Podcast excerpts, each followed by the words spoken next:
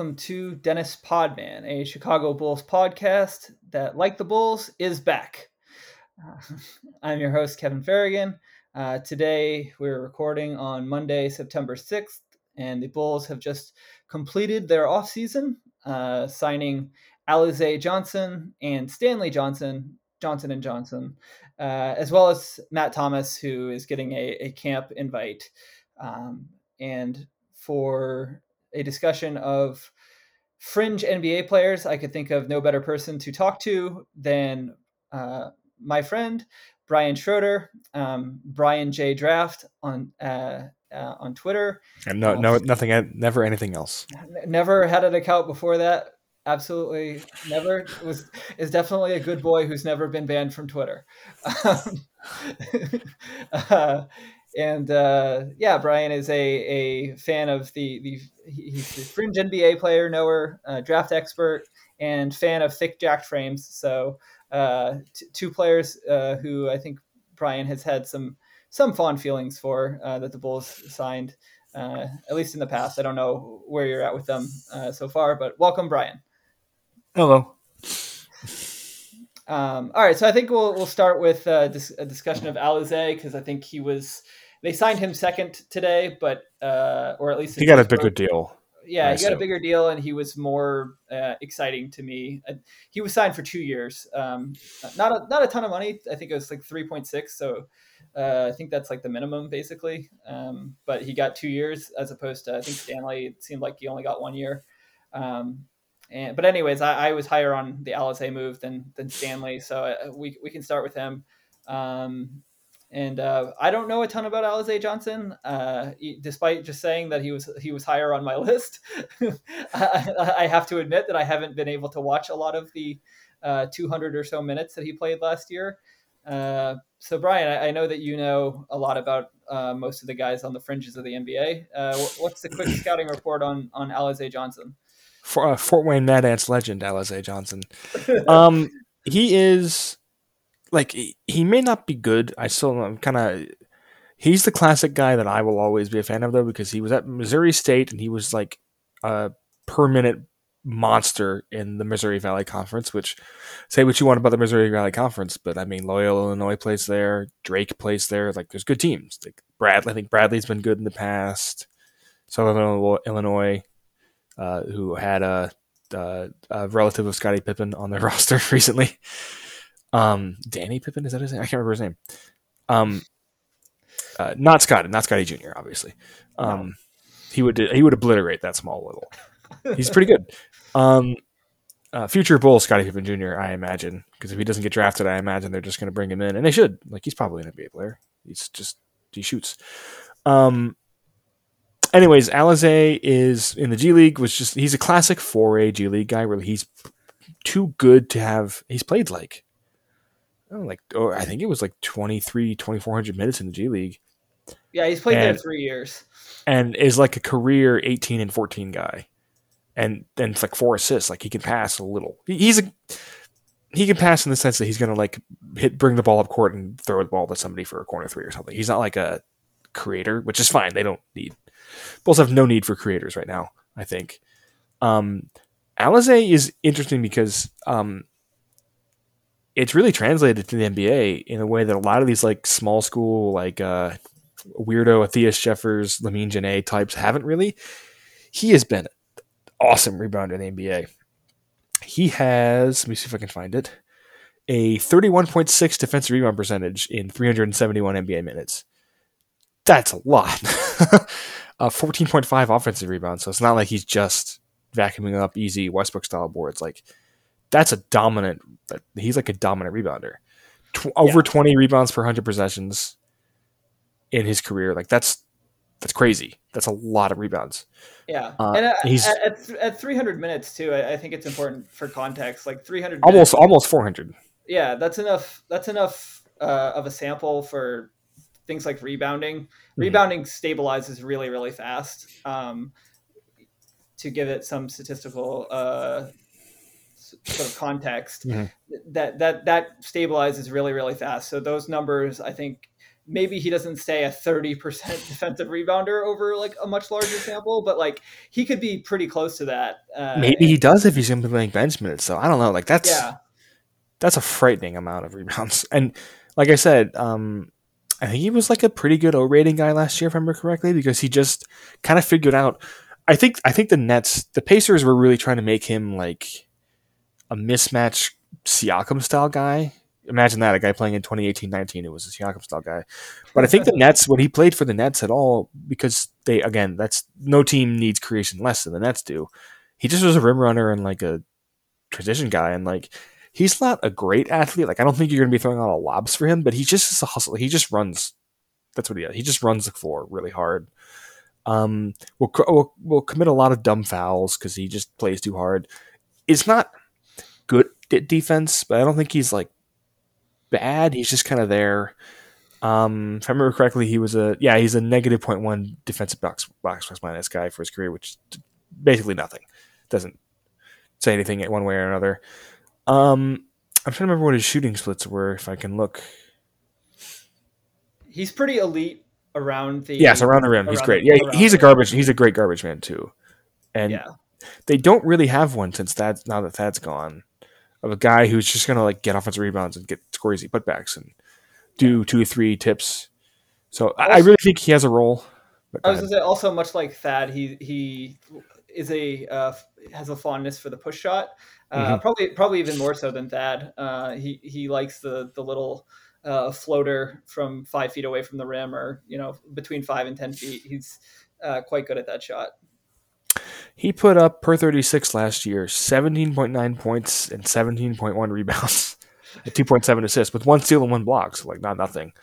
And I think he shot 37% with the Pacers a couple years ago, and he shot 16%. He's between there somewhere. Like he'll shoot some threes. He's not a shooter though. You're not going to be running anything for him. But I was going to say about that, like his, I, I pulled up his G League stats. Like on over the three years that he played in the G League, he shot 181 threes, and he shot. They were going to make him that, yeah.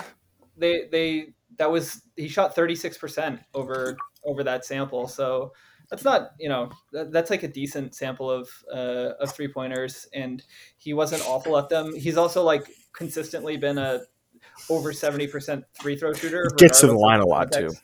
Yeah, especially in college, he's a, he lived at the line because again playing that level in college, he just like ran past everybody and got to the rim. Like that's what Siakam did.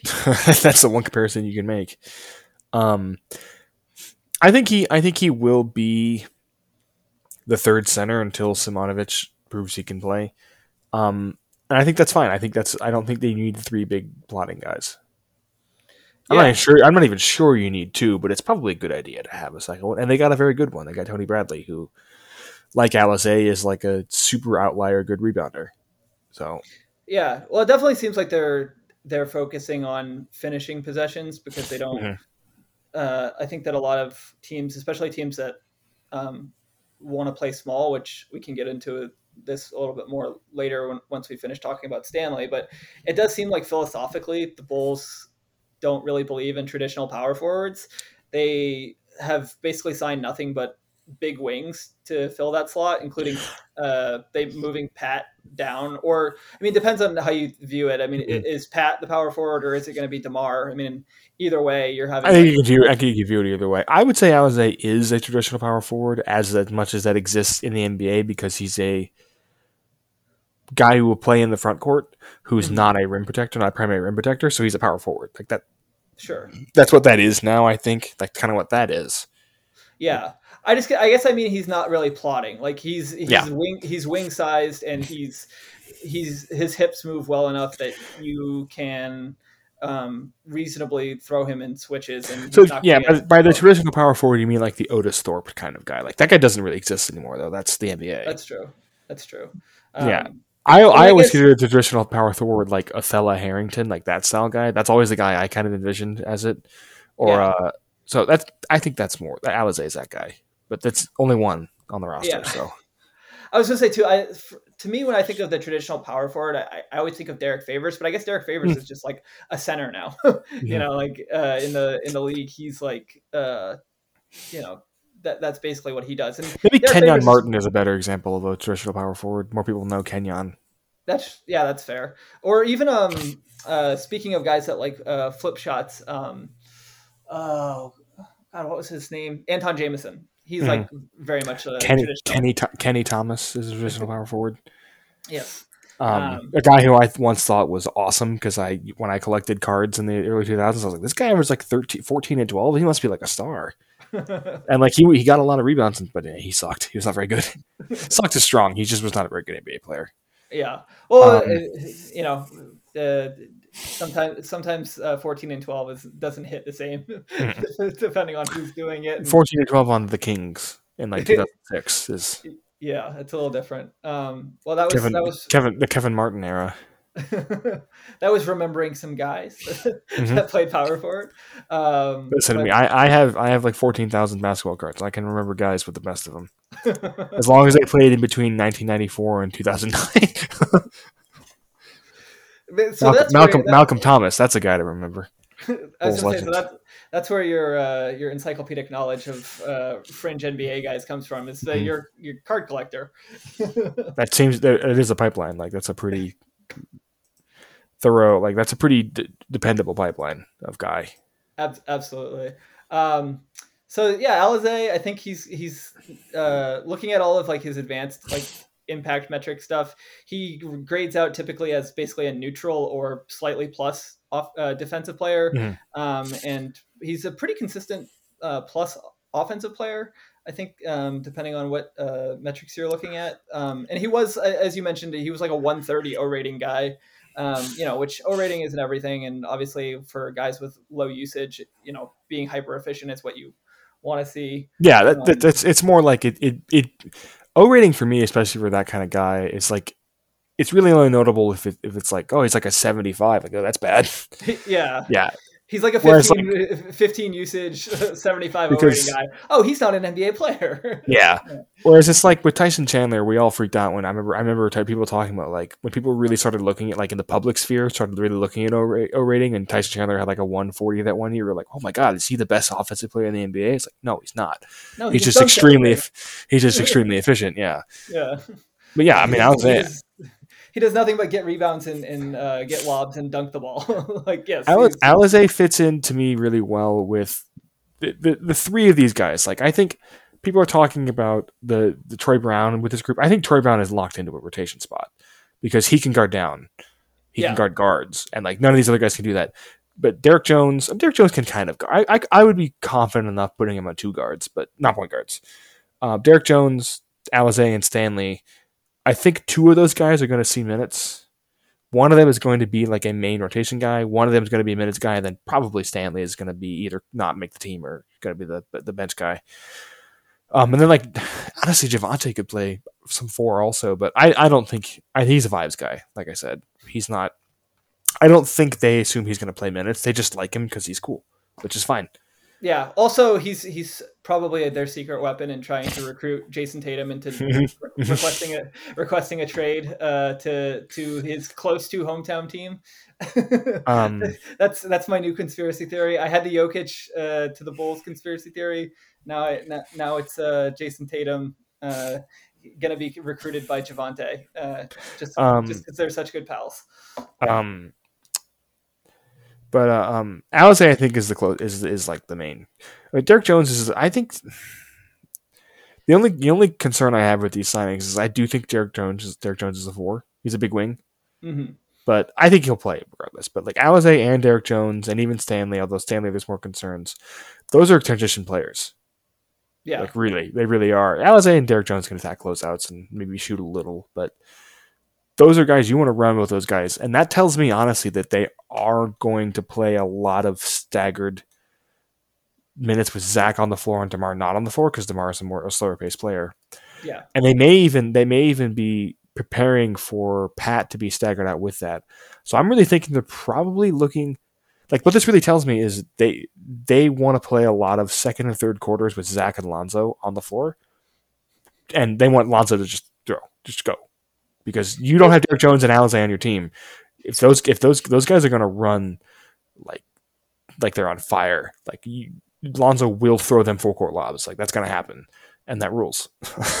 yeah, I mean, I've been looking forward to Lonzo throw. I mean, uh, I said it on episode one with John, but I like spent uh, um, you know part of an afternoon just watching highlights of Lonzo throwing outlet passes because he's know, great at it as as one does. Um, but you know, he threw multiple full court alley oops to Zion, and I'm just looking forward to him doing that with Zach. Uh, Derrick Jones Jr., uh, Caruso can get up on things like that. Mm-hmm. Um, Pat, of course. Pat, yes. Uh, like there's just going to be they're going to have so much so many opportunities in transition, and like uh, you know, again, we talked. John and I talked about this in episode one. Like a lot of people are like, "Oh, how are you going to play transition with Vooch or whatever?" And it's like, well, you transition like you run as many guys out as you can, and then if you don't get a basket off of that, then you can flow into you know half court offense. And Vooch I even think I even think if they're going to be playing this these kind of lineups against bench team bench lineups, Throw Alizé at the five, throw Derrick Jones at the four, Troy Brown at the three, Lonzo Zach. Just get like four or five minutes of just running. Run yeah. those guys out.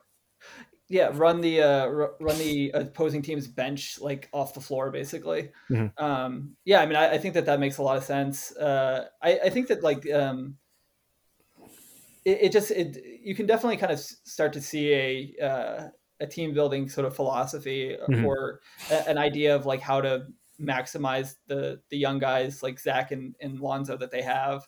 Um, I mean, I think obviously Demar they brought in to be sort of the half court um, creator.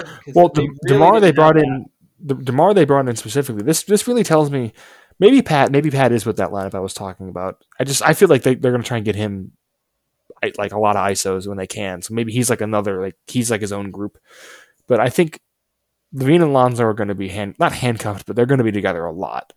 And then you're going to have Vucevic, DeMar, and Caruso together a lot because Caruso is perfect, the perfect point guard for like he doesn't have to. DeRozan's going to have the ball when they're on the floor together. Yeah. And DeRozan's going to be running the pick and rolls with Vooch, and Caruso can just go spot up, and that should work fine.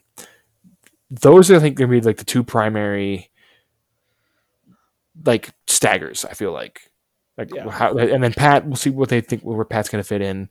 Bradley will soak up some random minutes. You know, he doesn't really matter. I like him a lot, but he doesn't really matter to like the broader context of team building. And yeah, I feel like Alizé is the guy they want. They wanted to get. I mean, obviously they wanted Millsap, but I, I don't know how serious that ever was. I and honestly, when, when the when the Nets come calling, like, what are you supposed to do? Also, I mean, Millsap has been better over his career, but like for the for the next two years, I mean, would you rather have Alizé or, or Millsap? I, I might rather have Alizé because Millsap is old, man. He's yeah, really old. The, thing, the thing with Millsap though is like I'm pretty sure the defensive continuity is still going to be there. Yeah, I mean, he's he still was good last year and very good at defense. Yeah, uh, but yeah, I just I wonder if like you get a, a t- I mean, obviously the Bulls thought that Millsap was going to be better because they targeted him 1st mm-hmm. Um, but I'm just that's you know, also that's also to be fair that's also a uh, like I think if they even if they thought Alizé was better, I think I don't know like okay I, this wouldn't be like Zach would leave, but I, I feel like Zach DeRozan, Vucevic, they would expect you to go after Millsap because that's what NBA players think. That's fair. He's, big, he's a bigger name, and they know him. They know yeah. like, and also they like him because everyone likes Paul Millsap. Yeah, because he's awesome. yeah, he's just uh, he's. A, he, Whereas Al- Alizé looks like a mutated Jimmy Butler or like six eight Lamar uh, Lamar Jackson. That's kind of frightening. Yeah, I he does somebody... look like Lamar Jackson. It's it's a little uncanny. Yeah, he looks a lot like him. But it was funny you said he looks like mutated Jimmy Butler because I went on YouTube to like find highlights of Alizé to like get a better sense of what they were getting. Um, and there was like a pre-draft video of like, yes, oh, he's the sleeper of the draft, and he's you know new Jimmy Butler, and it's like you just said that because he looks like Jimmy Butler. He's yeah. not Jimmy Butler. Hey, I mean, he did he did play kind of similar to to college Jimmy, where he just tried super hard. That's true, and he had like the, the JUCO thing, which is yeah. you know part of Jimmy's story, and he I think he had a pretty high free throw rate, which was also part of why Jimmy became a good player in the NBA. Um, all right, now, now, I'm getting talked into this. Maybe Alizé is, uh, is, is Jimmy Butler. Problem is Alizé can't dribble. Um, yeah, that, that is can't dribble in like in like tight career. Like he can dribble down, fine going down the court, but yeah, yeah, I'm I'm a big fan. I, I really like the Alizé side. He's also just weird. Mm-hmm he just has a weird energy. He just like he plays super hard. He throws himself at people. He's this weird, just a weird, a weird player, and I like him. I'm a big fan. And um, another theme that uh, John and I hit on in episode one was the importance of vibes, and uh, Alize seems like a good vibes guy. Um, you know, guy that works really hard, tries really hard. Uh, the uh, the guys on the the stars and the nets seem to enjoy him. So yeah, I like him. Yeah. Uh, so you know that that never hurts. Um, so I guess we can move on to uh, somebody that I was I was fine with, um, but was less excited about than Alize, just because I you see less sort of upside despite his draft pedigree. Um, was uh, Stanley Johnson. Uh, Stanley Johnson been in the league for a while. Was a uh, number eight overall pick a few years back, mm-hmm. um, but hasn't really lived up to that. But not a bad player, just not what you want at a number eight pick. May he may be the worst offensive player in the league. Yeah, that's he really can't score. He certainly he certainly may be the worst finisher in the league. Yeah, a career uh, sub sixty percent shooter within three feet, which is uh, hard to do. yeah, yeah. 48.9% at the rim last year, which is I don't know how that's possible for somebody as la- as athletic as he is too. Yeah. It's just just has no crazy. touch. He just can't do layups. That's what it is. It was, it was that in college. He couldn't do it in college. He shot forty seven percent or so at the rim in college because he can shoot free throws and he can. I can't really shoot threes, but he takes them. Yeah, he's like an eighty percent foul shooter almost, and yeah. like which is why it's like I. That's one thing like I don't understand why he can't shoot threes because he he can shoot foul shots, but it's like you. I guess you like you said he has just no touch at all. Yes, he has no touch. He has, and free throw shots I mean, they can be about touch, but they also can be. You could just get into that mechanical rhythm and you can shoot okay on them. That's why Dwight will have those stretches where he goes like twelve or fifteen because he just locks it in and does it, and he does, doesn't isn't distracted thinking about the genies or farts or whatever the fuck he thinks about. I don't know.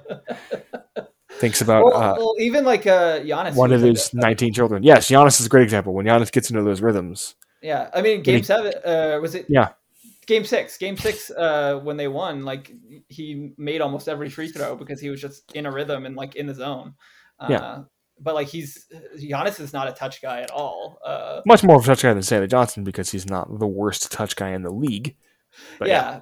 And also, Giannis has Inspector Gadget arms and uh, yeah. can uh, bulldoze anybody. In his And is very, very good at layups. Yes. Um, yeah, he does have good touch on his layups, but like anything beyond that, his touch is, yeah. is not so good. But it doesn't matter because he's seven feet he's tall nice. and can can dribble and can. Prove uh, that you can't teach that. Yeah, you can't teach that. shout out Big Cass. no, don't shout out Big Cass. Bad, bad person, bad guy. Yeah, shout out rescinded. Um, uh, his uh, tag team partner, whose catchphrase that actually was also bad person. Um, Even worse person, actually. Um, but uh, yeah, Stanley is uh, he's been a pretty good defensive player, I think. Mm-hmm. Got good defensive. Kind of awesome defensive player. He was kind of awesome. It's just like a weirdo. I think last year was his best O rating year. Yes, it was.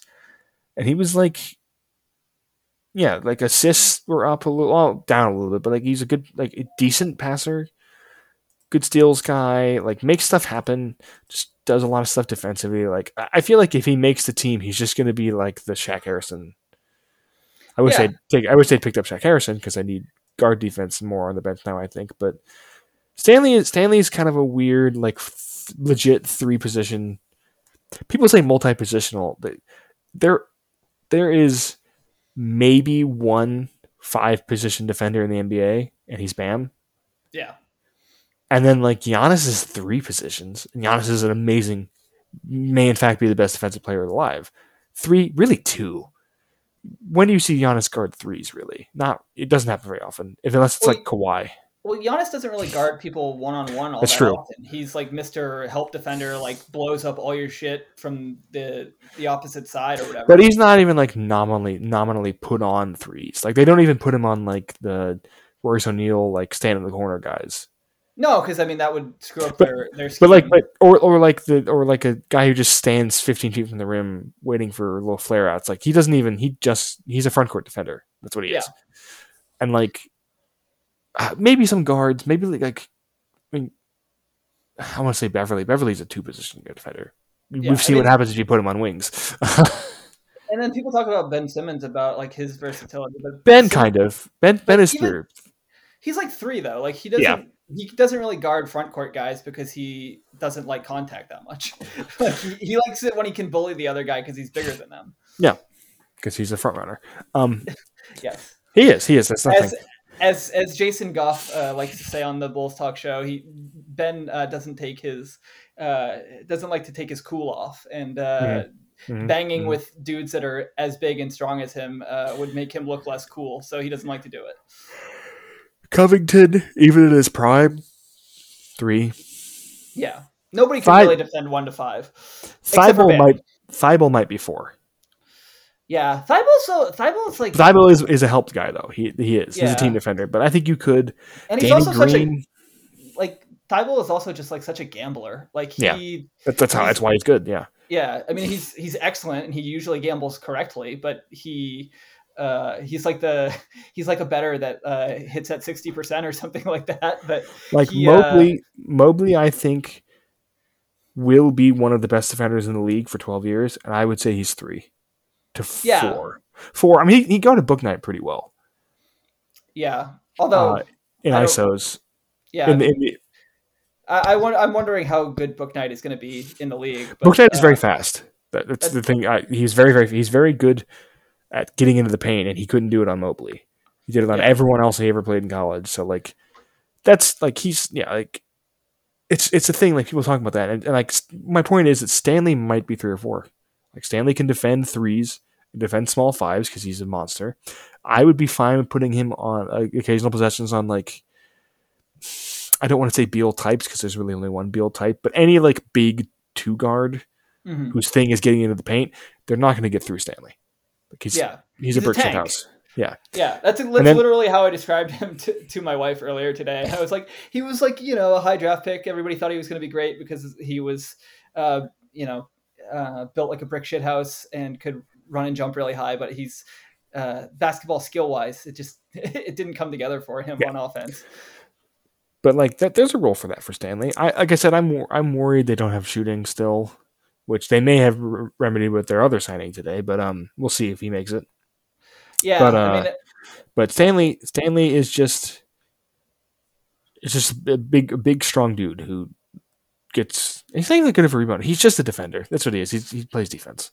yeah, he, he plays defense and he he's going to make life not very much fun for whoever he's in front of. Stanley is is um to people who may be more familiar with better players is if OG Anunoby had no offensive skill whatsoever. yeah, they. I mean, and the the Raptors tried to to develop him, and it, Yeah. you know, uh, I think they, failed. I, I was I was told they like they wanted Stan, they they would have taken Stanley back. They were just I think they were realizing they need to get if they're going to try it. Well, they got Scottie Barnes. That's a lot of minutes for Scotty to take away from Scotty. Yeah, They they picked up Svi, who's the better player. Stanley, like Svi's okay. He could shoot. I kind of wanted Svi honestly, but yeah. I wouldn't have hated Svi. He he wasn't on the like the first handful of names because I was mostly thinking of uh like front court players, even Yeah. though the front court options were pretty slim for the last spot, but. Um, Svi, I was a name that I saw, and I was like, he might be like one of the best guys remaining on the board, just because he Yeah. can shoot and isn't terrible at most other things. Um, I mean, he's not great at a lot of other things, but he's pretty good at shooting and not like disastrously bad at the other stuff. yeah, he's like better than Nick Stauskas at that stuff. So he's more of an NBA player. Um, setting the lo- setting the bar very low, but Yeah. Oh, of course, of course. Though the other reason, the other reason the Raptors couldn't bring Stanley back is they had to sign Sam Dekker for some fucking reason. I don't. they needed a white supremacist. Um, they got Ish Wainwright. I think Ish Wainwright's probably that. They that's probably the guy they want to do that stuff now. yeah, Um, I'm not super familiar with him, but he looked up uh, reasonably so. So like same kind of size. Can shoot though. Actually, Well, I mentioned the Raptors, and you, you mentioned made quick reference to the, the last guy that the Bulls signed today. And I, so far, from what I understand, it, this is just a camp invite, but they signed uh, Matt Thomas of the formerly of the Raptors, and I think he was on the Jazz this year Yes. at some point. yes. Um, he is a stereotypical white guy shooter. I think it's fair to say. Like, Mhm.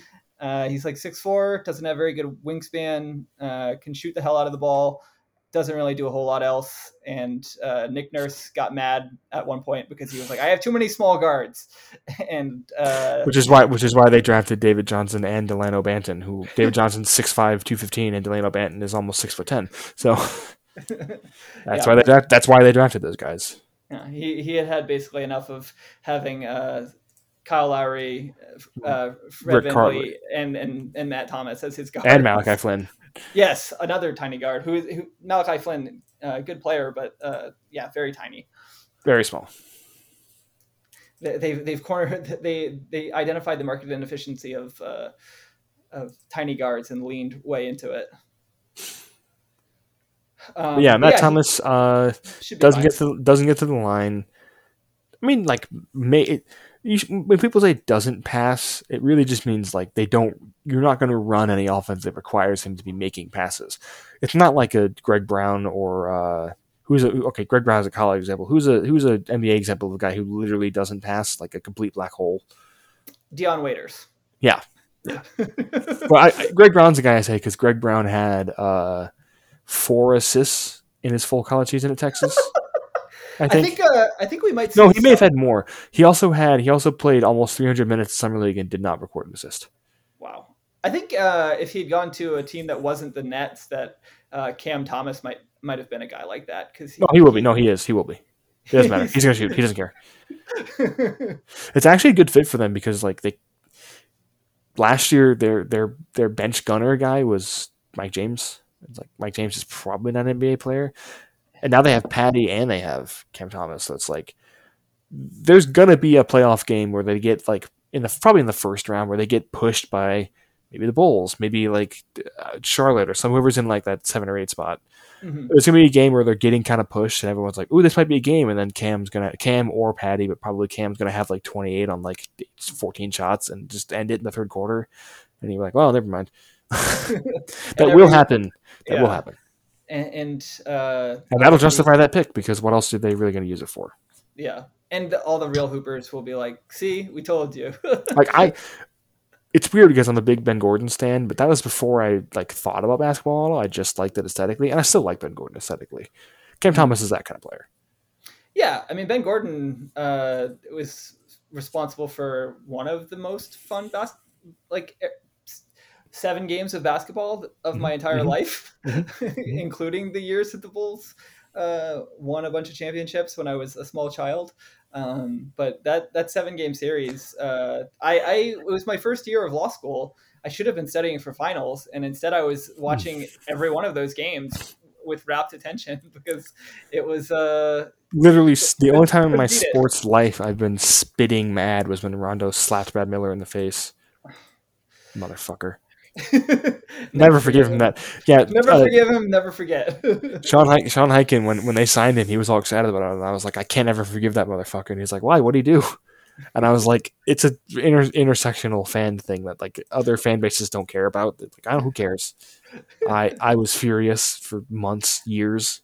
and, Still the, and, am. and the fact that it was they. I don't think it. I don't. Did they even call a foul, or was it just like a? No, They called the foul, and Brad Miller missed the first free throw because he literally had like he couldn't see, like he had both his eyes were closed, basically. His, Yeah, because he poked him in the eye, and to- on top of like whacking him, uh, like yeah, he tried to he, he tried to claw his eye out. Yeah, Yeah, and they yeah no flagrant on that. Um, Awful. Uh, but yeah, so Matt uh, Matt Thomas probably. That's what I he don't know does. if he'll I don't know if he'll make the team, but he can shoot, and uh, yeah, I, mean, could think- see him. I could see him making it over Stanley. I don't know what Stanley's deal is, but it's probably not. Probably minimum, I would imagine.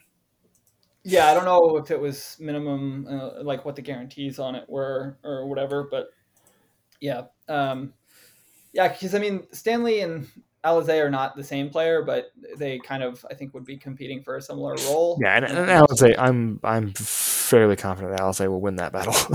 Well, they, they gave Alize two years on his Yeah, deal, so yeah. that that probably makes he has more micro skills. So Yeah.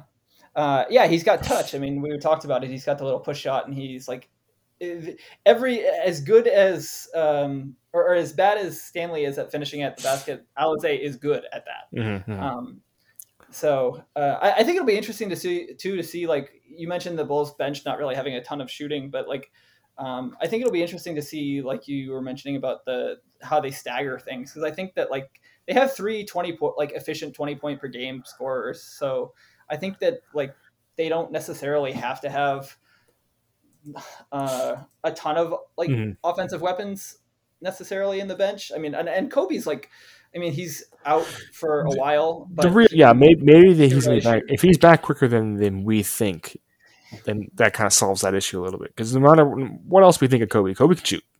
Yeah, I mean that's his like, shoot.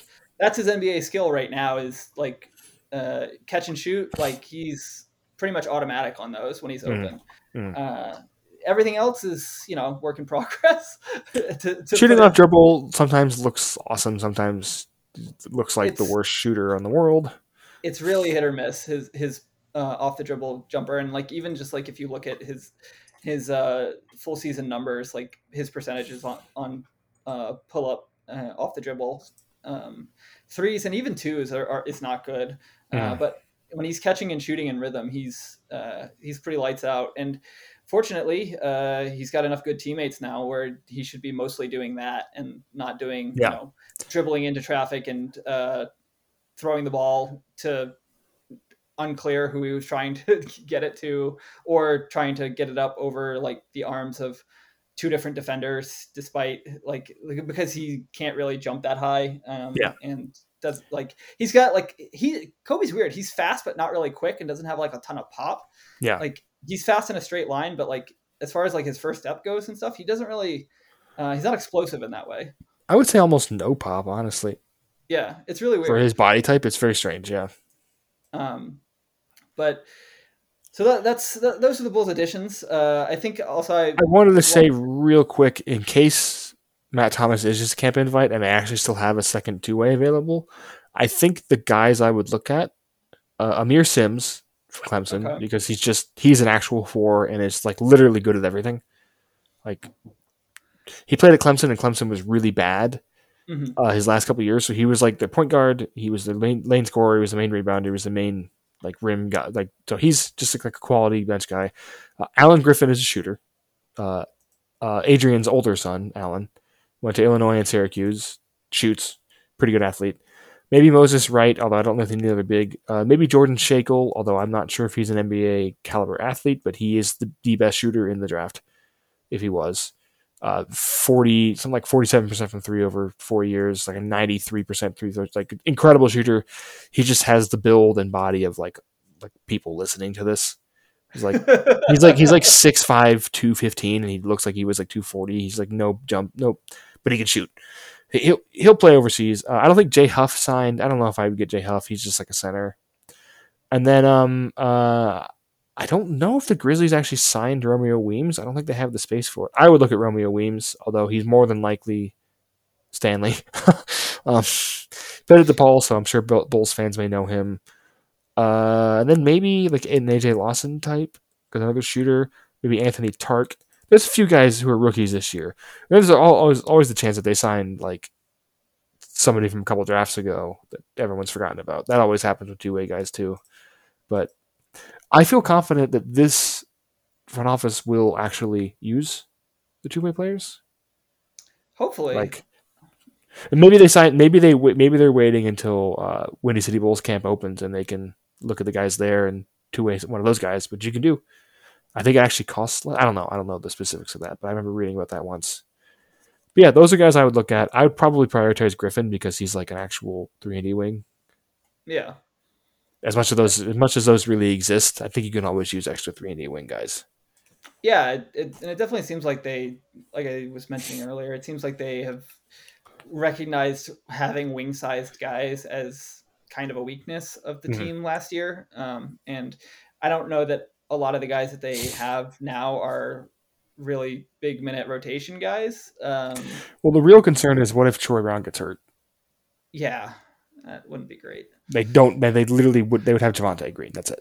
They would like would not have a bench wing like at all, which is concerning.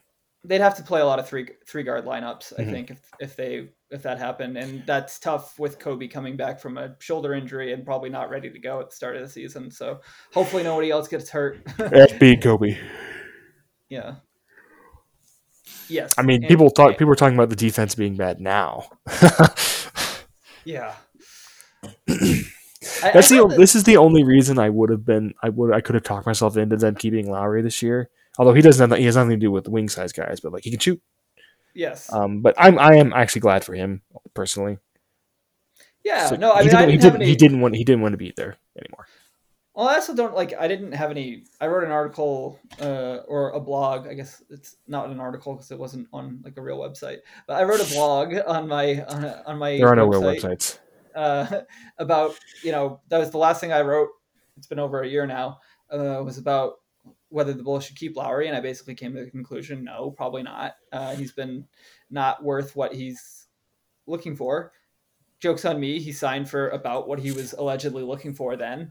Um, and but and actually I think slightly more. Um, but I just I never had any personal animus with Lauri. I thought that uh, he annoyed me sometimes because I felt like he had so much more talent than he displayed, and a lot of it seemed like mindset stuff.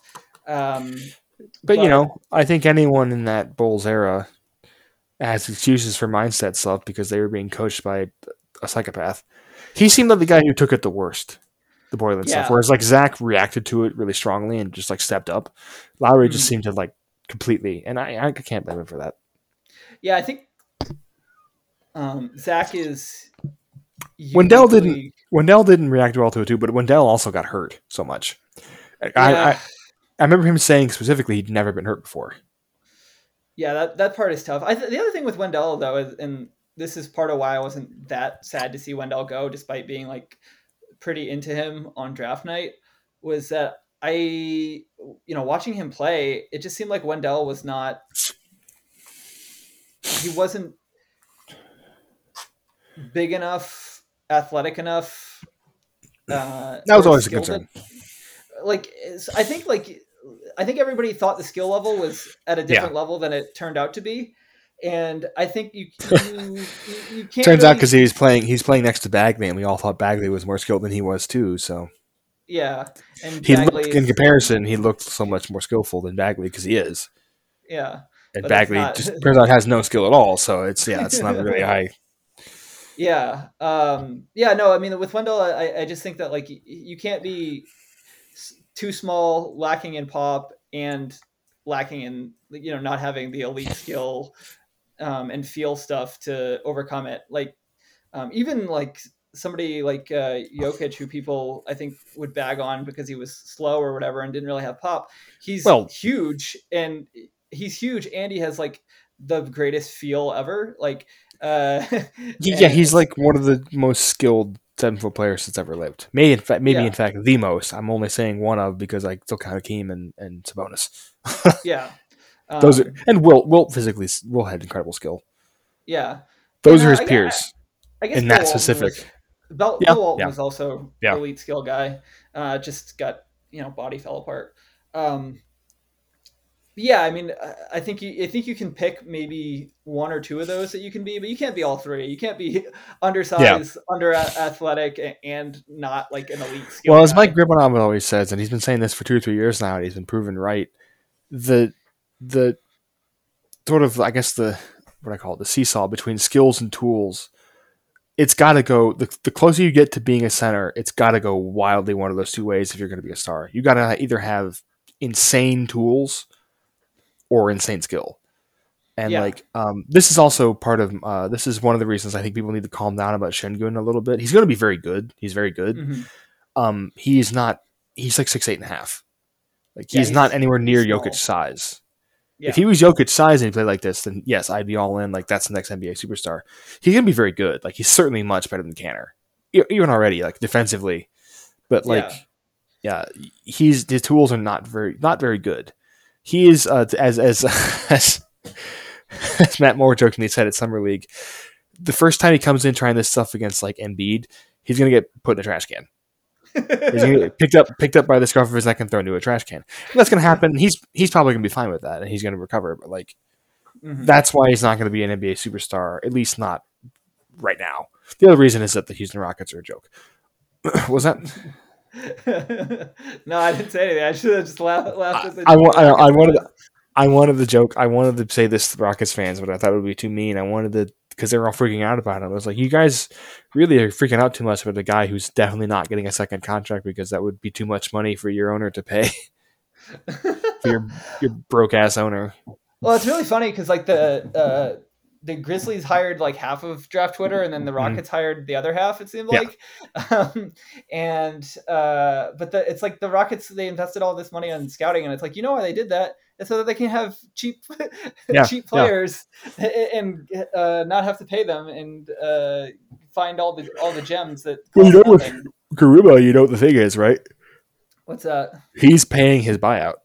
Oh my god! Are you Uh, kidding they- me? Well, okay. In this sense, I'm not going to completely bag on the Rockets. I think there's a limit. I think they can only play 600k of it. I think they Yeah. did do that. They did pay the, the maximum amount they're allowed to. Okay. He has to pay the rest of it off in installments over the next three years. It's not that much money. I, I think it's like 400k. I think it was a one million total. But yeah, that, I mean, the Rockets, oh, the Rockets would not have taken him if they had to pay the whole thing. I bet. Probably not. uh, then Tilman wouldn't have been able to buy another yacht and give it the same name that he's named all of his other yachts, uh, which is a thing that he does apparently. Mhm, I forgot mhm. what the name. I forgot what the name of Who he cares? uses. But yeah. Um, That's en- that's enough attention for him anyway. well, I listen to Roundball Rock pretty frequently, and they, Yeah. they they have their whole Tilman time segment, which is uh, always a lot of fun because uh, Joey hates Tilman uh, with a passion. Oh, I know. Uh, rarely, rarely seen. He was uh, every time I talked to him at summer league, he was so excited to go find more more Tilman slot machines and take pictures of them. oh, speaking of summer league, let's transition to that. You you went to summer league. You saw some of it live, or how long were you there? Were you there for the whole thing, or just part of it? Uh, the first week, basically. Oh, so okay. the seventh through the Sunday through Friday. Did you go to all of the Bulls games, or did you? Uh, I missed the second half of the Spurs one, and I missed the first half of the. Who was the third one? Missed the first half of that. Okay. Um. All right. So I, I guess. Uh, But I saw I saw pretty much all of Pat except for the second half of that Spurs game where he got his ass kicked anyway. Apparently, Yeah, that was not. Uh, it was. I was like, "What's Pat even doing here? He's he's clearly too good to be here." In the first half, and then like the second half, he just like got his They- got okay, got it the- got fucking owned. The rest of the team, they were like one for nineteen from three Yeah. in that game. So the Spurs just collapsed on him. Yeah. No, he was getting like double and triple teamed, and like Pat is still not really there as a as a playmaker.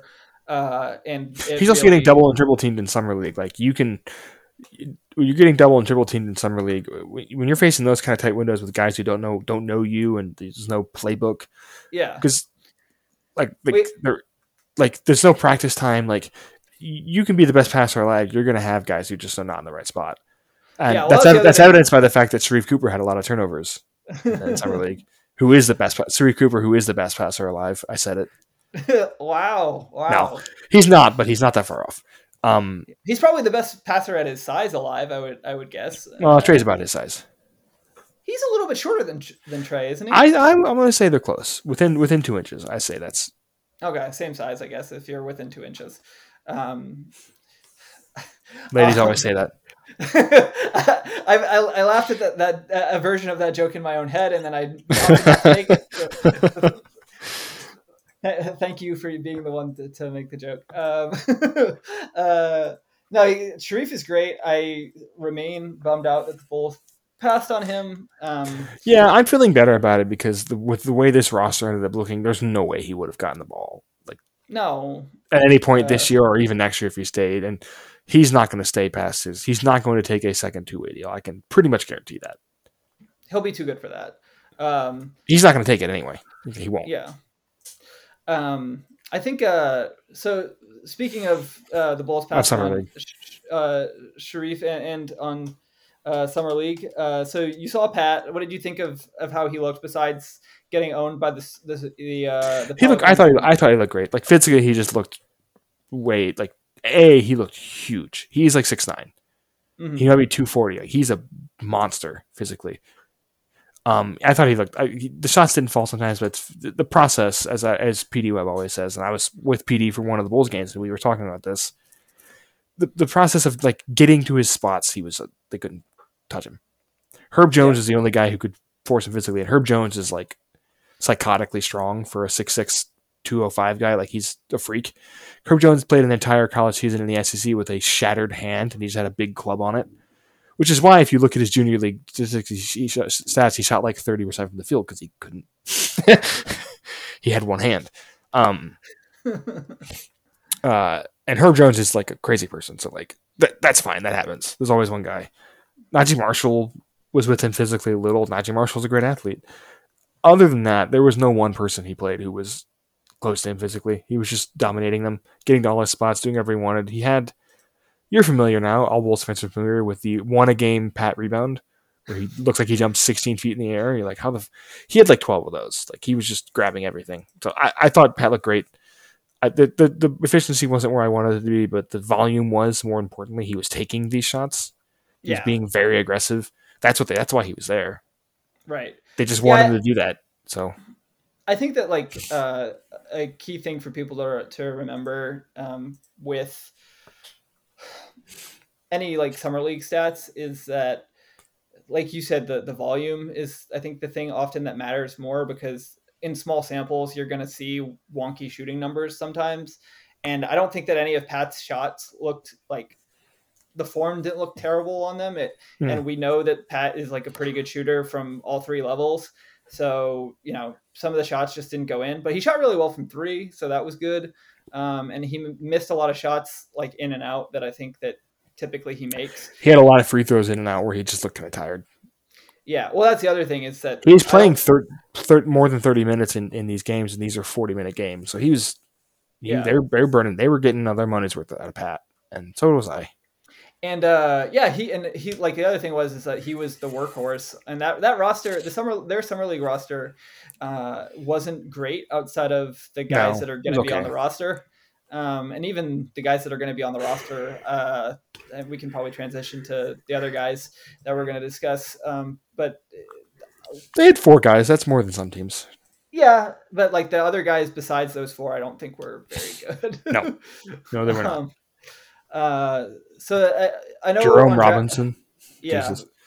man, that was uh, that's probably Jerry West's greatest miss. I would I would mm-hmm. have to have to say. Like aside from all those misses in the NBA Finals. Somewhere, uh, Corbin Smith is laughing very yeah. Get him. um, so, so I know on draft night you were uh, really disappointed with uh, the Bulls selecting. Uh, I, is it Io or Ao? Io. Ayo. Ayo. Uh, have you have you do you feel any no, differently really. about that now? No. Well, okay. um, aside that last summer league game, they kind of ran at point guard. I'm just disappointed. The Ayo is a point guard. I'm just not. There's no. There's no there's there's nothing there for me. He's classic. Uh, he got by in college by just being a big big dude who's a pretty good athlete. Um, any like seem any defense that has like a real containment plan, he couldn't do anything.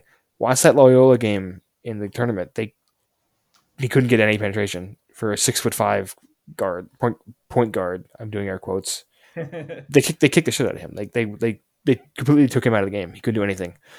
Um, he's not a point guard really. Like any any NBA team that is running him, he's a, he's a classic. I don't want to compare him directly to Mudiay because it's kind of lazy. They're kind of similar sized.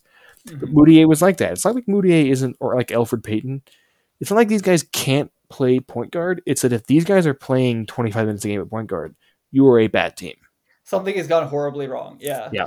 It's uh, like, what's the name of that Stepien article? The wrong initiator. Uh, uh, yes. About about this concept. It's like if you have this guy carrying uh, or running your offense, like they're capable of it at the NBA level, but if you if that's happened to your team, then something is horribly horribly wrong. Yeah, that's exactly what Ayo is. But I do think he's an NBA player, and that's fine in the second round because he's tall. He's six foot five he's, he's fine at defense. I think he can guard twos. He can shoot a little. Yeah, he, he's become a decent shooter. He will kill closeouts. That's the thing. That's a good thing about having a six foot five former point guard. He will kill mm-hmm. closeouts. Generally makes decent decisions. Plays hard.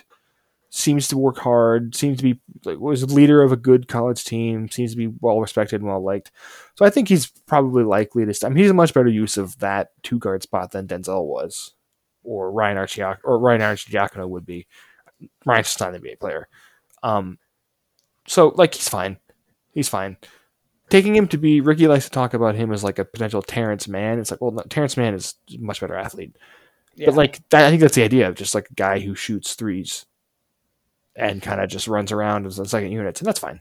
His his jump shot form seems uh, odd. Like it's the, odd. The, me- the, mechanics seem really inconsistent to me, just in watching him mm. in summer league. I mean, I, I, admittedly I don't watch a ton of college basketball, but like, um, just watching the summer league games that I did catch, uh, his jumper looks wonky, and uh, the the biggest thing that stood out to me offensively is that he can't get into the paint at no.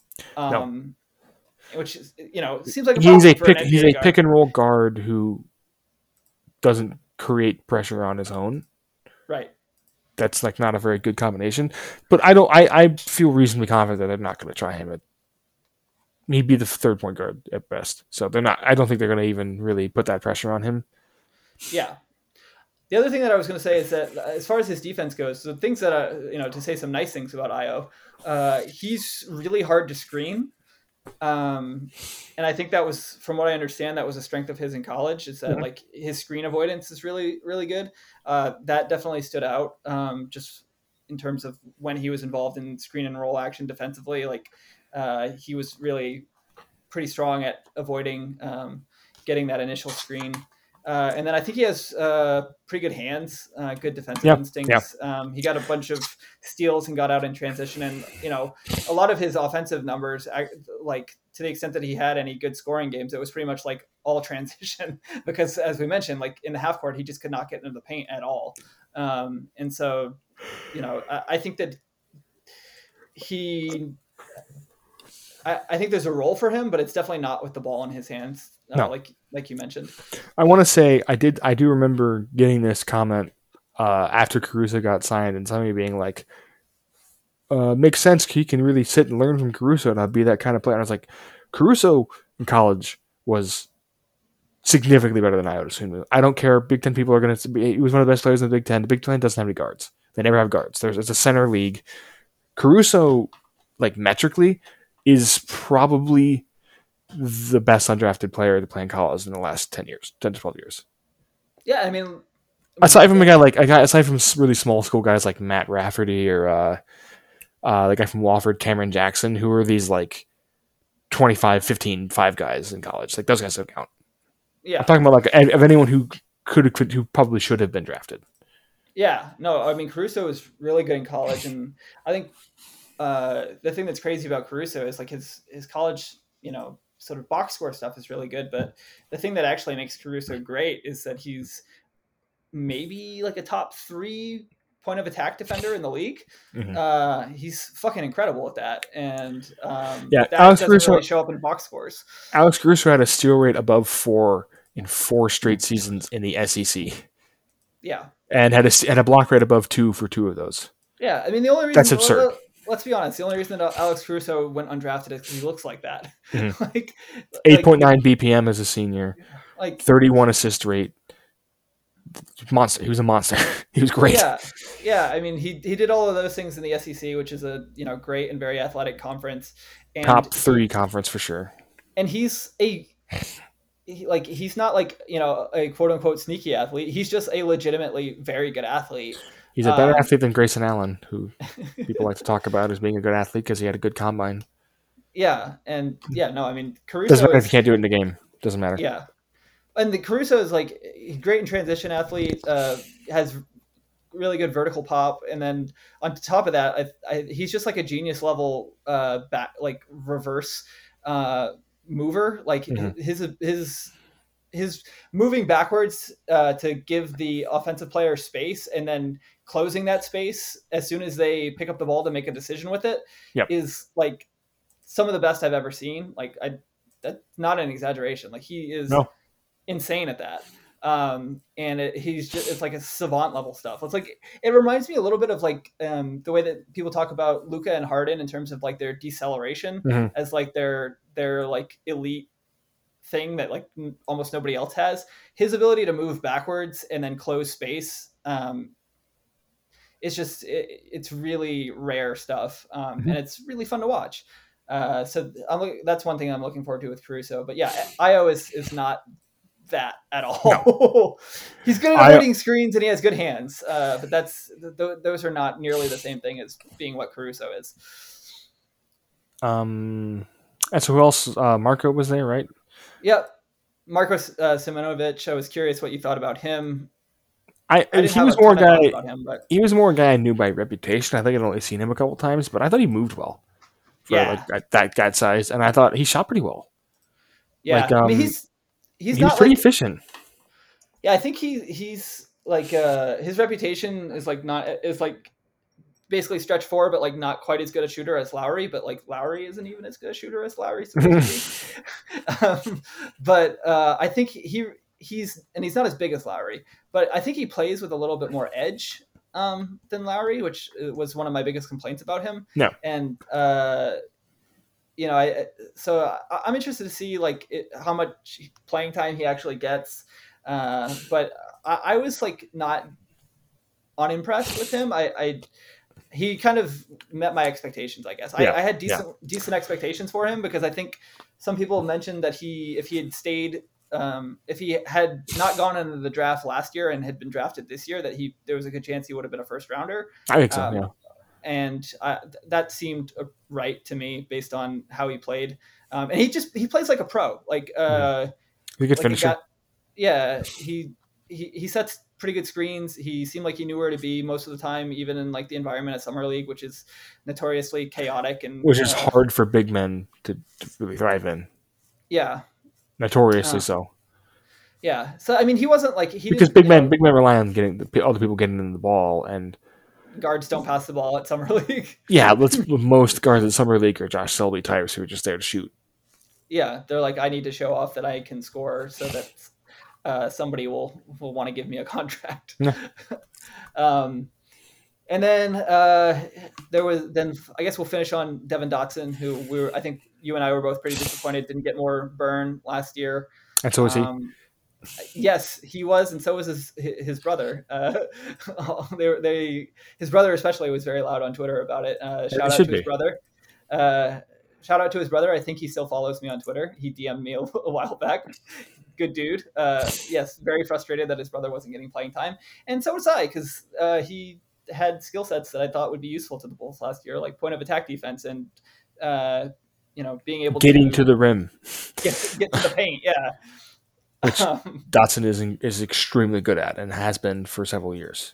um, Uh, the teams really made him shoot at summer league, and he just can't shoot right now. Yeah. and that's really the, that's what's going to probably end up being his downfall. But I still thought he played. He, he was really really good in that first game, and then I think he kind of pulled back. I think he might have gotten signed. I think they may have signed that QO around then, and he just kind of pulled back. But that I thought he was good. I thought he was good.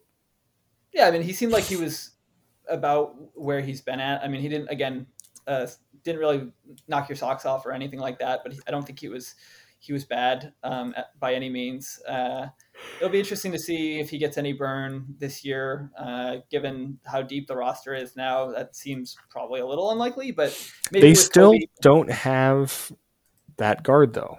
They still don't have the, the forward guard, the, the uh, attack the paint guard. That's not Yeah. Lonzo. That's never been Lonzo. It'll never be Lonzo, and that's not really Caruso, and it's not Ayo, and no. it's Zach. gonna- really. Zach's the only one. Yeah, Zach is gonna is the one that really does that. Um, but I think if last year proved anything, even though Zach was almost superhumanly good, he cannot do all this stuff by himself. No, what I mean that's the I think that's part of why you get um, why they got uh, Demar for the half court is so that Zach doesn't have to have the ball all the time in the half court and be the scorer and the playmaker and you know basically have, have him try to be everything. Um, I I really liked uh, our our buddy Stephen Noh's uh, post he had a, that was uh, you know kind of speculating as to sets that the Bulls might run with Demar and Zach and Vooch. Um, that Hawk set that they used a lot um, in OKC. I think we will see Zach uh, in that role, sort of as like the tip of the spear scorer, with Demar um, kind of being the decision maker. And I think that that that'll be really um, it'll be interesting to see how much juice they can get out of that in mm-hmm. similar sets where Zach is um, given more of an opportunity to operate off ball and to you know basically do um, Steph Curry stuff that you know nobody nobody is Steph, but uh, Zach is a uh, has last year did some uh, volume and efficiency stuff that only Steph has done, hmm. and uh, I am honestly tired of people downplaying uh, Zach's season last year by being like, "Well, he did it in empty gyms," and I was like, well, "You know, the last I checked, uh, everybody was playing in those same gyms, and the only other yeah. one that did it, the only other one that did it was was Stephen Curry. So, well, there's one thing we know about Zach LaVine is he hate he hates crowds and and doesn't like performing in front of them. Two time dunk champion Zach LaVine. when you play at a school like UCLA, you know you're just really afraid of the spotlight. yeah, you, you you hate the spotlight. Uh, you, you hate the moment, and uh, something we know about Zach is that he, he just very doesn't like being. He hates the spotlight. He hates uh he hates competition. He doesn't want to be a star. Yeah. He he very famously mentally weak. Did, didn't want didn't want to go to be part of the Olympics and make that a huge goal of his to be around other, his peers that, that are stars. Anyways, you know what you know what's, you know what's really really messed up about this is that I think Zach has been better than you or I could have ever imagined and they still lost that trade. Oh, not even close. Yeah, I mean, because we if, had to live through the we had to live through the last four years, and if, they've been bad. If, if Markkanen had been really good, or if or if Dunn had, if one of those two guys had been good, mm-hmm. then you could say that it was close. Yeah. Um, the Dunn thing though, man, I don't know if you've ever heard of it, heard it, and this is this is so old now. I'm not even like burning stuff. Um, are you aware? Do you remember when they there was the Jimmy Celtics stuff the year before that? What which Jimmy Celtic stuff? Like the, the, year before they traded him, when they there was rumors that they were the Celtics were uh, going to give them the number three pick for Jim. Oh the, yes, the Jaylen Brown pick. That's where the Celtics like Celtics fans do the Jaylen Brown thing. Do you know why the Bulls wanted that pick? So that they could draft Kris Dunn. Yes. yeah, yeah. They it's, they loved Kris Dunn, man.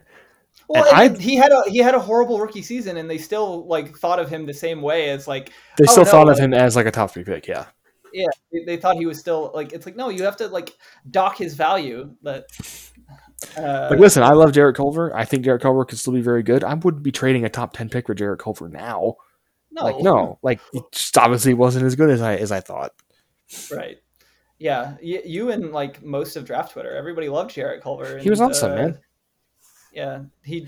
It's it's a strength thing. Right? It's a it's a strength thing. It's really it's like he just he was pretty strong for a college player, and suddenly he ran into every other wing was. It's a big fish. Like like he was, or as strong as him. Like he, he couldn't mm-hmm. he couldn't use his offhand to create five feet of space like he was doing against little guys in the Big Twelve, and then he just didn't have a strong enough strength. Like the shot really was a worry. He's not able to get right to the rim, but Culver, college Culver, man, he looked like he looked like Jimmy.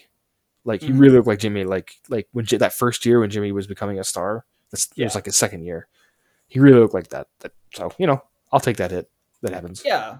No, I mean, and it's very appropriate that the the Grizzlies, draft Twitter's favorite team, uh, yeah, are the ones that took the flyer on on going and getting him. People can make fun of me for having him over RJ Barrett, but these, these are the same people who like were, were saying stuff like this this is so far long ago, but these are the guys who were being like like Ashton Hagans top ten pick. Like, uh, hey, listener, if you're saying who exactly, yeah. Um, he went to he went to he went to Kentucky, so of course he's great. He's a the greatest player of all time. Um, I don't know, man. It's fine. It, everyone misses on everything. It happens all the time. But yeah, uh, I am excited. I'm excited because we um we may have chances to miss two more times with the Bulls this year. We may have two picks. That's right. Go, go, uh, go Blazers. I have to say. Yeah, they gotta. We, we need them to make the playoffs so that, but not not be too good because yeah. we want we want their pick to be, uh, you know, a middling first round pick, not a not a late first. Um, so we can so we can draft Dyson Daniels, baby. I'm all in. Um, give, give me a weirdo. I want more weirdos. If there's if there's one thing about Brian Schroeder that I know, it's that the man loves weirdos. um, all right, so I think last thing I guess I, I wanted to wrap up with, what do you think the Bulls end up with as a record, and or where do you think they end up uh, seated in the East? I'm putting you on the spot. I'm gonna say in the in the area of 45 wins, so plus minus three. Okay. Um, and I, I, would say that gets them. My hope is fifth or sixth. All right. My real like my realistic goal is sixth. That's my realistic goal. I think they can get it. Yeah, I mean, avoiding the play-in, I think, is yeah. what we're all hoping for. I do not want to be in the play-in and have. have you don't want. Uh, you don't want to be in the play-in because it's reasonably likely you might see Beal on the play-in, and that's just you don't want to see Beal on the play-in. You don't. Like you don't want those. You don't want those problems. I don't want that tummy ache. Please, please, Bulls. Uh, I I, I still have. I, have, have I still have. Play-in honestly pretty horrible memories of when the Bulls were in. They won uh, uh, the the Bulls. The Cubs were in the uh, the wild card game in 2015, mm-hmm. and I passed out before it started. like I was standing up. I got home from work before the game started, and I I literally drank. I have this one of these. I think an entire thing of water, like 32 ounces of water. Yeah. And I was like, all right, I'm ready to go. And I was standing up. I was kind of hungry. and I hadn't eaten for a while. And I was standing up, rubbing my hands, watching the the Pedro Martinez was talking. He started talking about Jake Arrieta, and then I woke up sitting in my chair, and he was done talking about Jake Arrieta, and I was like, "What happened?" And I my, my I was living at my dad's, and I was up in the attic, and he was like, "Hey, you okay? You sound like you fell over." And I was like, "Oh shit! I guess I passed out." So yeah, bad. Yes. So so let's not do that to to me or to Brian. Uh, let's let's please lock in at least that six seed. And I'm much more excited about this. Is the most excited I've been about the Bulls in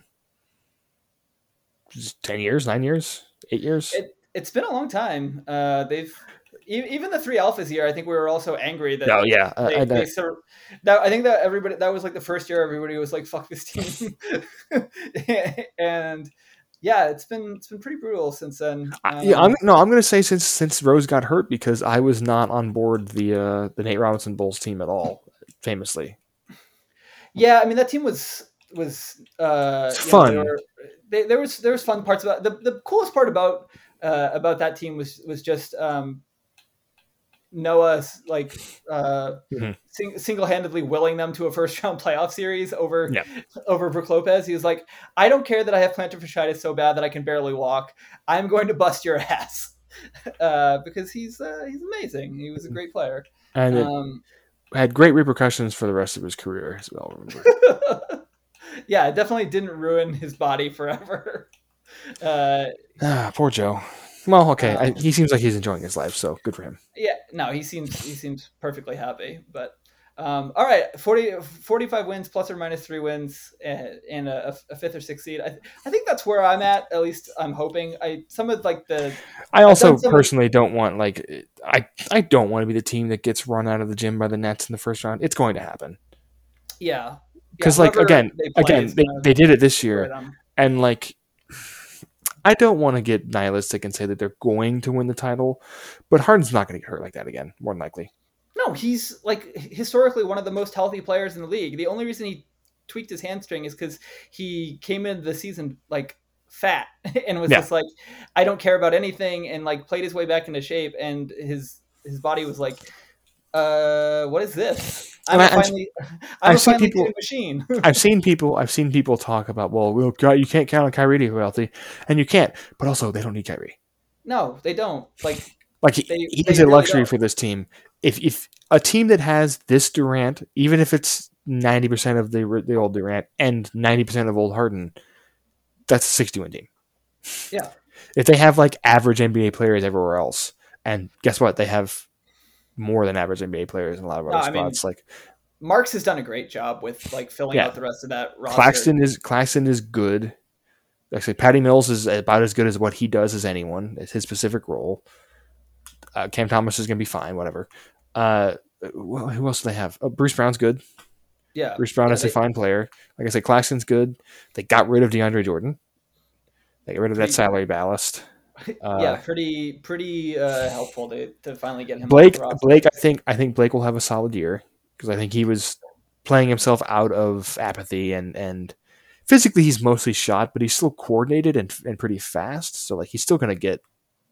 And he still like has uh he you know he became a pretty good playmaker skill player and, yeah yeah and like his skill set really developed and so he like he still got like the the brain that you know made him yeah. into a star player even as his body started to break down. They still have so, joe harris mills i mean millsap's there. Uh Jevon carter's there. I love Jevon carter. Jevon carter's a great energy yeah, guy off the bench. Bembry's there. Like they're, they're did, when they got when they got Jevon Carter, I was like, come on, like really? Do they need Jevon Carter? Because uh, like I mean, uh, you know, this is very like nerdy NBA uh, mm-hmm. people thing, but like Jevon Carter is like a good defensive guard and can shoot threes, mm-hmm. and mm-hmm. to uh, to get he just happens like, to be six one, two ten, and looks like he looks like a thirty nine year old man. Like that's that's why people don't care about him has always looked like a 39 year old mm-hmm. man. Um, yeah, I mean it's a little bit of the the Caruso thing. He's not quite the athlete that Caruso is, but like he he gets less love than he should. I mean Caruso got more love than maybe he should for a while because he, yeah. he was on the Lakers. But like the reason Caruso was undrafted is because he looked like that, and the reason that nobody cares about Jevon Carter is because he looks like that. But uh, very good player, and just like the fact that they just got him for basically nothing, I was just like, come on. Uh, but Marks is Marks has been a, a, wizard basically since he took over over there. And they they still have some picks. They're not in the Heat situation where they have nothing. Yeah, they still have some future seconds they could trade. For, yeah. I don't know Wayne Ellington or something. You know, some like a, a extra guy. Yeah, if they um, if, if they hit hit like a bunch of injuries or need something specific that their roster doesn't have. And they also are in the position. They're in that that Heat position where like guys want to go there. Oh yeah, no, even more. Oh, so oh, they have all they have Aldridge still. Yep, he came back. He came back, and Aldridge is still okay. Yeah, he's he's you know kind of cooked defensively, but he can still get you a bucket, and mm-hmm. um, you know their their game is not defense anyway. they have enough. Like they have like the thing was, Durant's still fine at defense. He's okay when he yeah, when he when not, he has the bad. energy to play. Claxton's awesome. Bruce Brown's an awesome, like a super. Jevon's there. Millsap is still very good. Yeah. Like, yeah, Joe Harris isn't good, but yeah, whatever. Yeah, well, that's the thing. The, the, the Nets thing. I mean, the Bulls are obviously not as talented as the Nets. It goes without saying, but like, it does remind me a little bit of that because like the Nets were not bad defensively last year. Mm-hmm. Um, and people have talked about the Bulls as like a, a really bad defensive team, and I'm just like, I don't see it really. Like, Demar is a bad defender, but like everybody else on the Bulls is either fine or pretty. Or good. Coby. Or Coby. Yeah, I mean Coby's not good, but uh, you know Coby's going to be pl- playing against bench units now. So yeah, much much better situation for him. Yeah.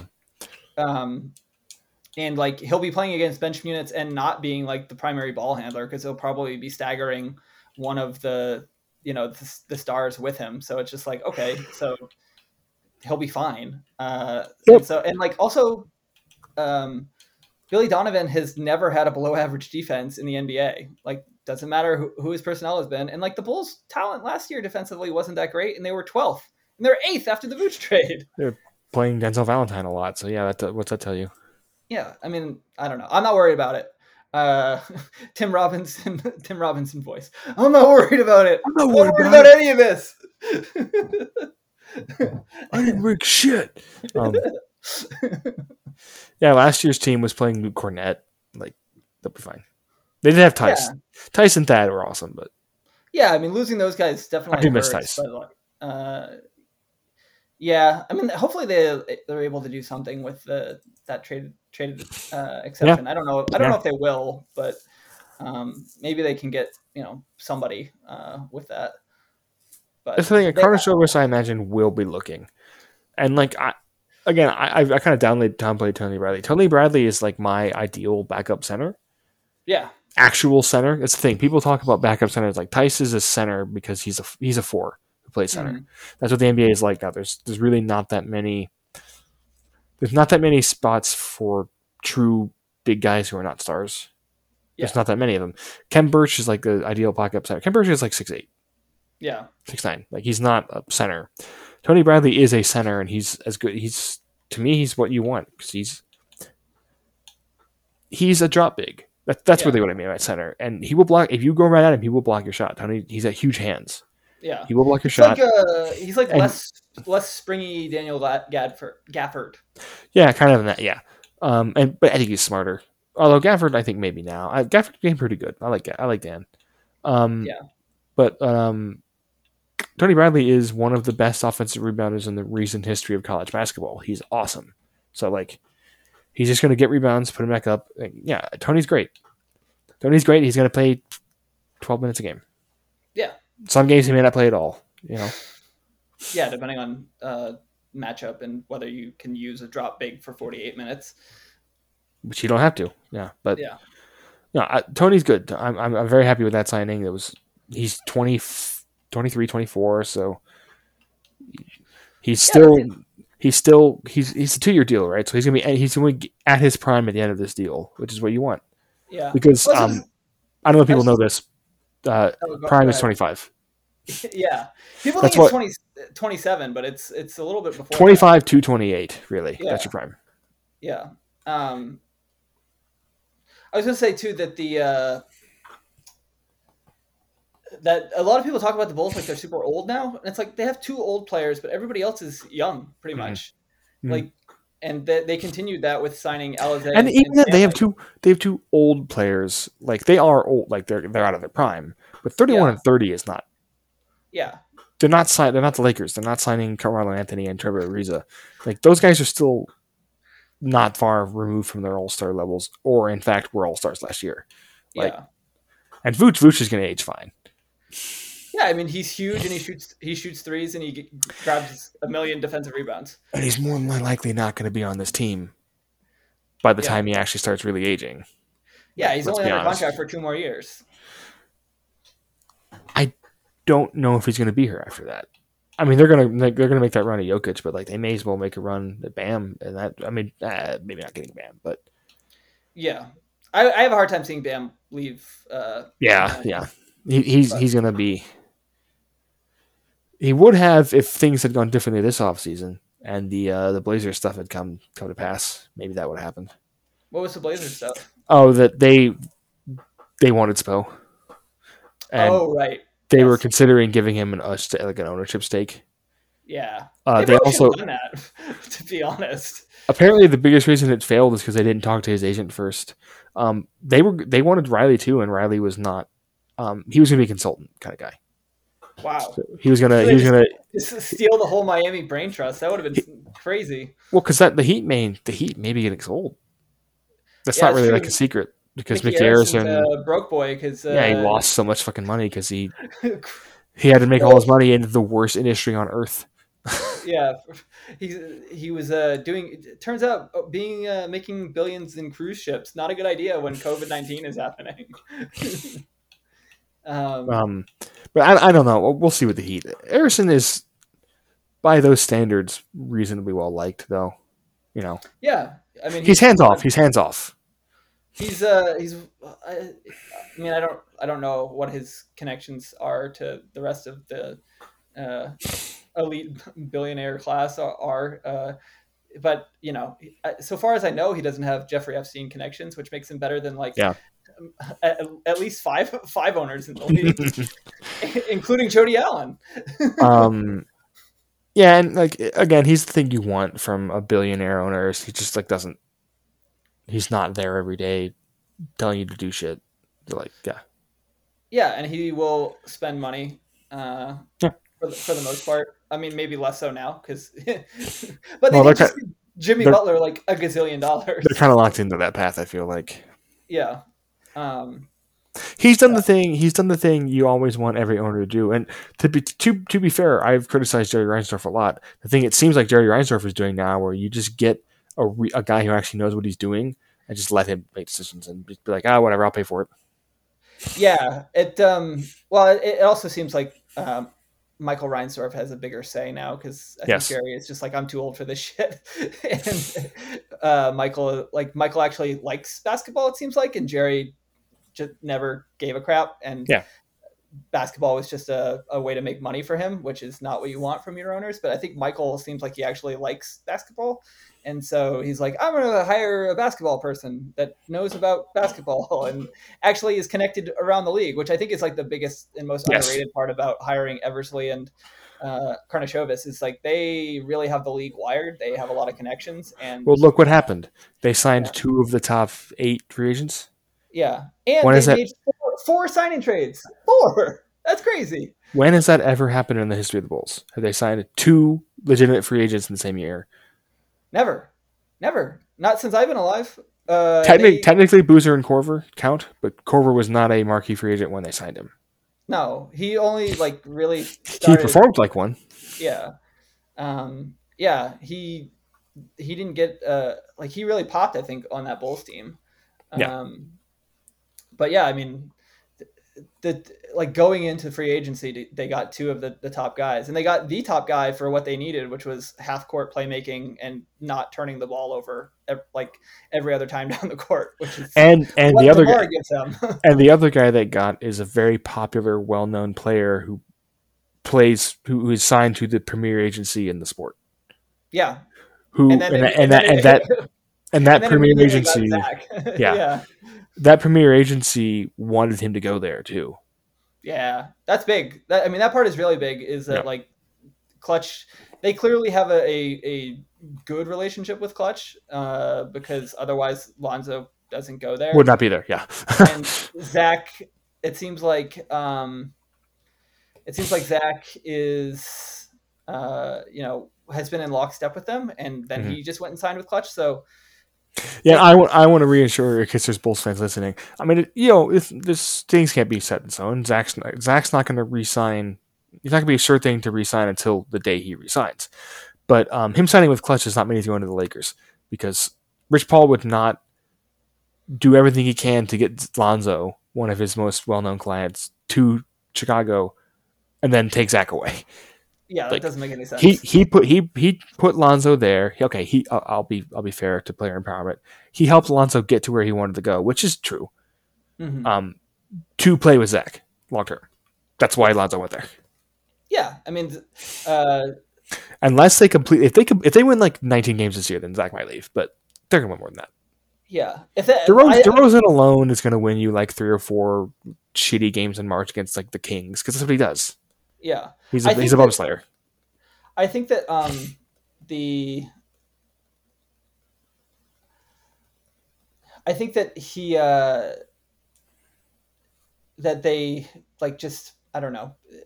I lost my train of thought. Sorry. Uh, I was just gonna say I think that they like they have all these connections to the league now, and it just it just doesn't make any sense. That the the only way. Oh, now I've remembered my point. I think that if they are in the ninth or tenth spot, then it's like a legit like it's live Mm, that maybe mm. Zach would leave. Um, because Maybe they trade be- Vooch. Maybe they figure out some way to move off of him. Yeah, Yeah. that would be kind of a disaster if they if they made all these moves and they still were stuck in the nine or ten spot and like weren't in like that initial group of the of the playoffs, like the real playoffs, basically. Yeah. They weren't like And that could that, it's not impossible that happens. Like I think the Celtics almost by default have to be better because I'm assuming that their whole team's not going to get COVID this year. like uh or or going to have horrific knee injuries like Kemba. Like you know, I think the Celtics will be better. I think the Pacers might there's a chance the Pacers might be legitimately like pretty good because they have a Yeah. real basketball coach now yeah, and they and they didn't have. I mean, maybe they still don't trade Myles or Sabonis, but Caris is good. Caris is really good, and Caris is a wonderful player for Carlisle. yeah. And Brogdon's really good. TJ Yeah, I mean, the- Warren the- will play. The top, the top ten teams in the East, I think, are are all pretty good. So Mhm. that that's the thing that Would the Hornets be in that, or is that? Let me think. Let me think of the Nets, Sixers, Bucks. So let's say Celtics, Heat. Let's say Bulls, Pacers, Did we say Knicks? Hawks, Knicks. So that's nine, right?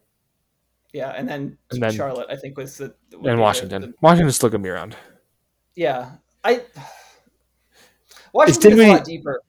Yes, Dinwiddie is a downgrade from Russ, I think, but uh, I don't think it's a huge downgrade though. Yeah, and they definitely have a lot more depth and like non Uh, Gafford Gafford seems good. Yeah. Yeah, so that's like eleven. The it's really like an eleven deep conference, so Yeah. it, it's going to be tough. But hopefully, your uh, prediction from before of forty five wins is and the six seed is accurate. Otherwise, we're all going to be real sad. This- I don't know, man. I'm still I, even if they they bottom out, the fact that they tried, I'm happy. yeah, I mean, yeah, I'm not going to like do the hindsight. Uh, uh, you know, the I'm not going to like say burn it down because they they blew it or whatever. But like, because I this is all I've This isn't- to do. is This isn't a. Bears. This isn't a Bears situation where they made their big, huge move, but it was so obviously for the wrong guy, and we all know it. Mhm. Like, I don't know. I don't think I, it's not like they put all their money in and signed like 2000. It's not like they signed Lance that Lance Stephenson Hornets contract or anything like that. Like where it's like, oh, that's not going to work. Um, Yeah. Yeah, I mean the way that some people reacted to the Demar signing uh, made it seem that way, but I don't think I think that was all. It's just because- well, it's also like, and you you could speak on this better than I can. Stats dudes hate him like personally, yeah, he like offends some people's sensibilities, which sucks because like he's a wonderful guy, yeah, and he's extremely well liked, and is And is he's a better player. Is a better player.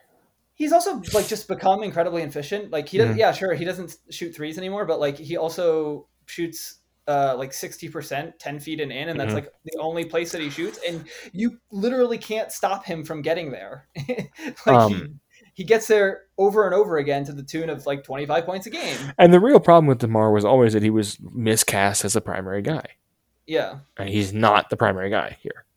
no i mean he'll be part of a, a There will be nights. There'll be nights when he's the primary guy. If Zach misses time, maybe he is, but Zach is the guy. Yeah, I think that I think that uh, there will be probably times in the half court or like a, a decent amount of time in the half court where Demar will be the lead decision maker because I think Mhm. he's just a better playmaker than Zach Mhm. now. Um, but Which is Again, wild to think they're about. hey. yeah, but they'll they, they'll be sharing those kind of duties. Him, Zach, and Vooch will all be kind High of shouldering the Vooch, yeah. load. Um, so I don't know. Oh, and He- of he- course, and of course, Lonzo Ball.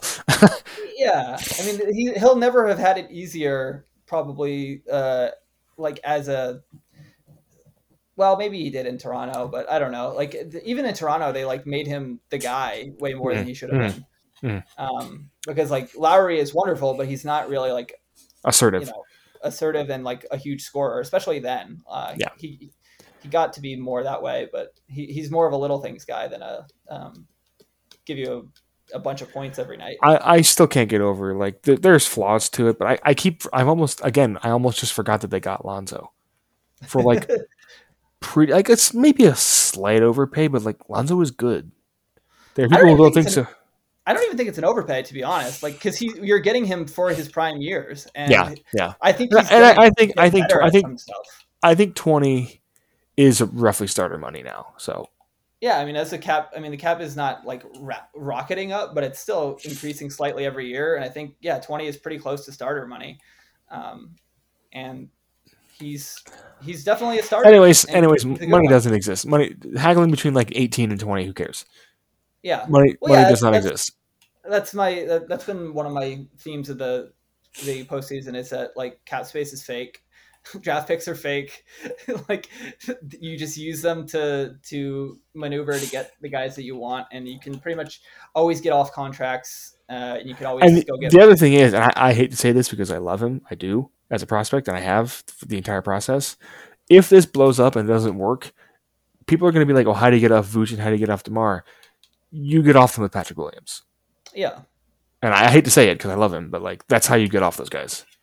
yeah Because- well yeah and and hopefully it doesn't come to that but uh yeah i mean you can get off of one of those guys with There's still there's still very much the option, especially if Popovich is going to retire fairly soon, which I think could still happen.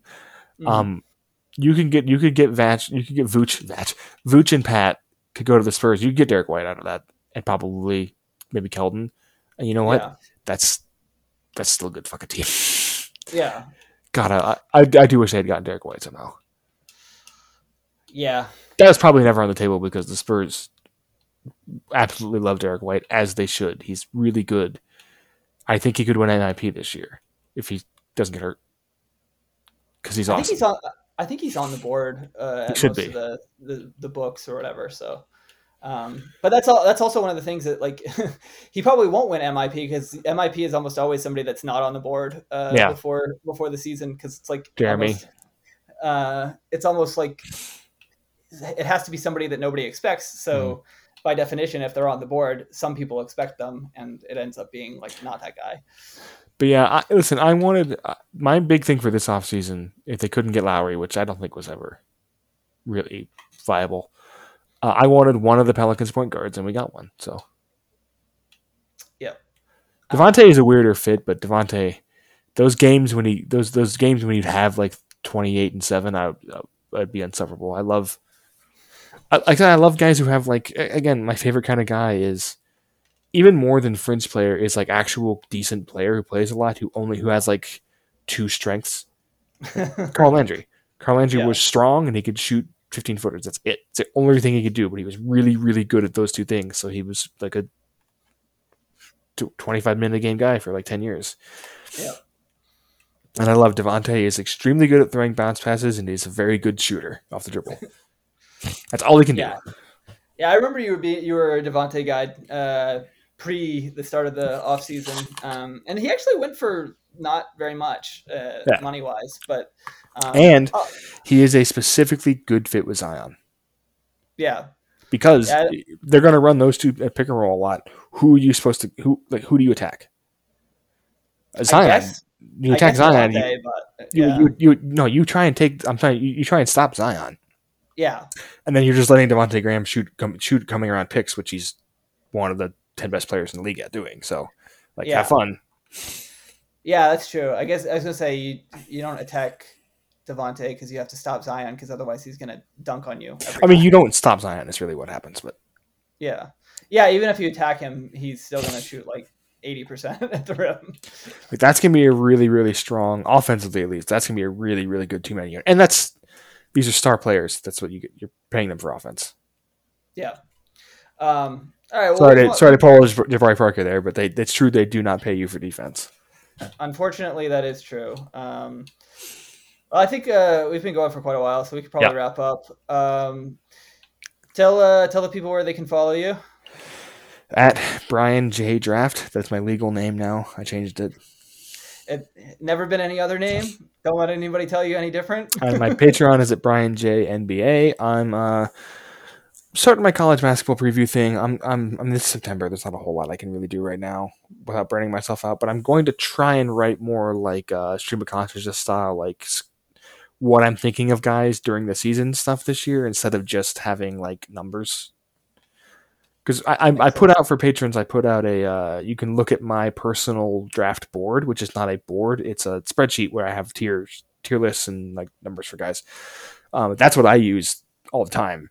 Um, but that's that doesn't tell you if I take a guy moving from tier three to tier two. That doesn't tell you what I'm thinking about it. So Right. I'll, I'll probably try and write some more stream of consciousness stuff. Brian's Patreon is very good. I uh, am a patron. I recommend it, and you should check it out. And Brian is one of the, um, especially as I mean, this has always been the case, but especially as Draft Twitter keeps getting picked off, uh, Brian is uh, one of the very best uh, doing it in the public sphere. So um, you should sign up for his Patreon.